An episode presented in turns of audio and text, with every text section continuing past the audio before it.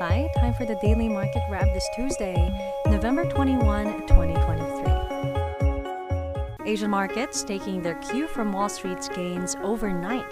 The Philippine Stock Exchange Index climbed 4 tenths of a percent to close at 6208. Value turnover, though, was still lethargic at 3.9 billion pesos, as the latest corporate earnings failed to inspire bullish sentiment. Aaron Sai, consultant at First Metro Security, says the PSE index has room to go higher. If we look at the macro factors that are highly correlated with the movement of the PSEI, such as the peso dollar and the benchmark yields, no, both are actually suggesting a possibility of an upward movement in the PSEI. But he also says the market will trade range bound below 7,500 in the coming months unless there's a significant decline in benchmark yields.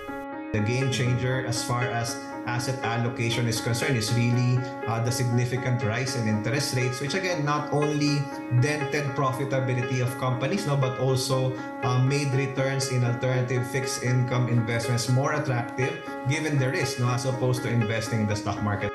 In corporate stories, a subsidiary of Philex Mining secures a multi-million dollar loan for a project in southern Philippines. Major lenders approved the debt facility for Silangan Mindanao Mining, worth $100 million, equivalent to 5.5 billion pesos. Philex Mining says the loan will be used to support the ongoing development of its Silangan project which will begin commercial operations in 2025. Meanwhile, Ayala Land Logistics will dissolve its subsidiary, Orion One Holdings, without citing a reason.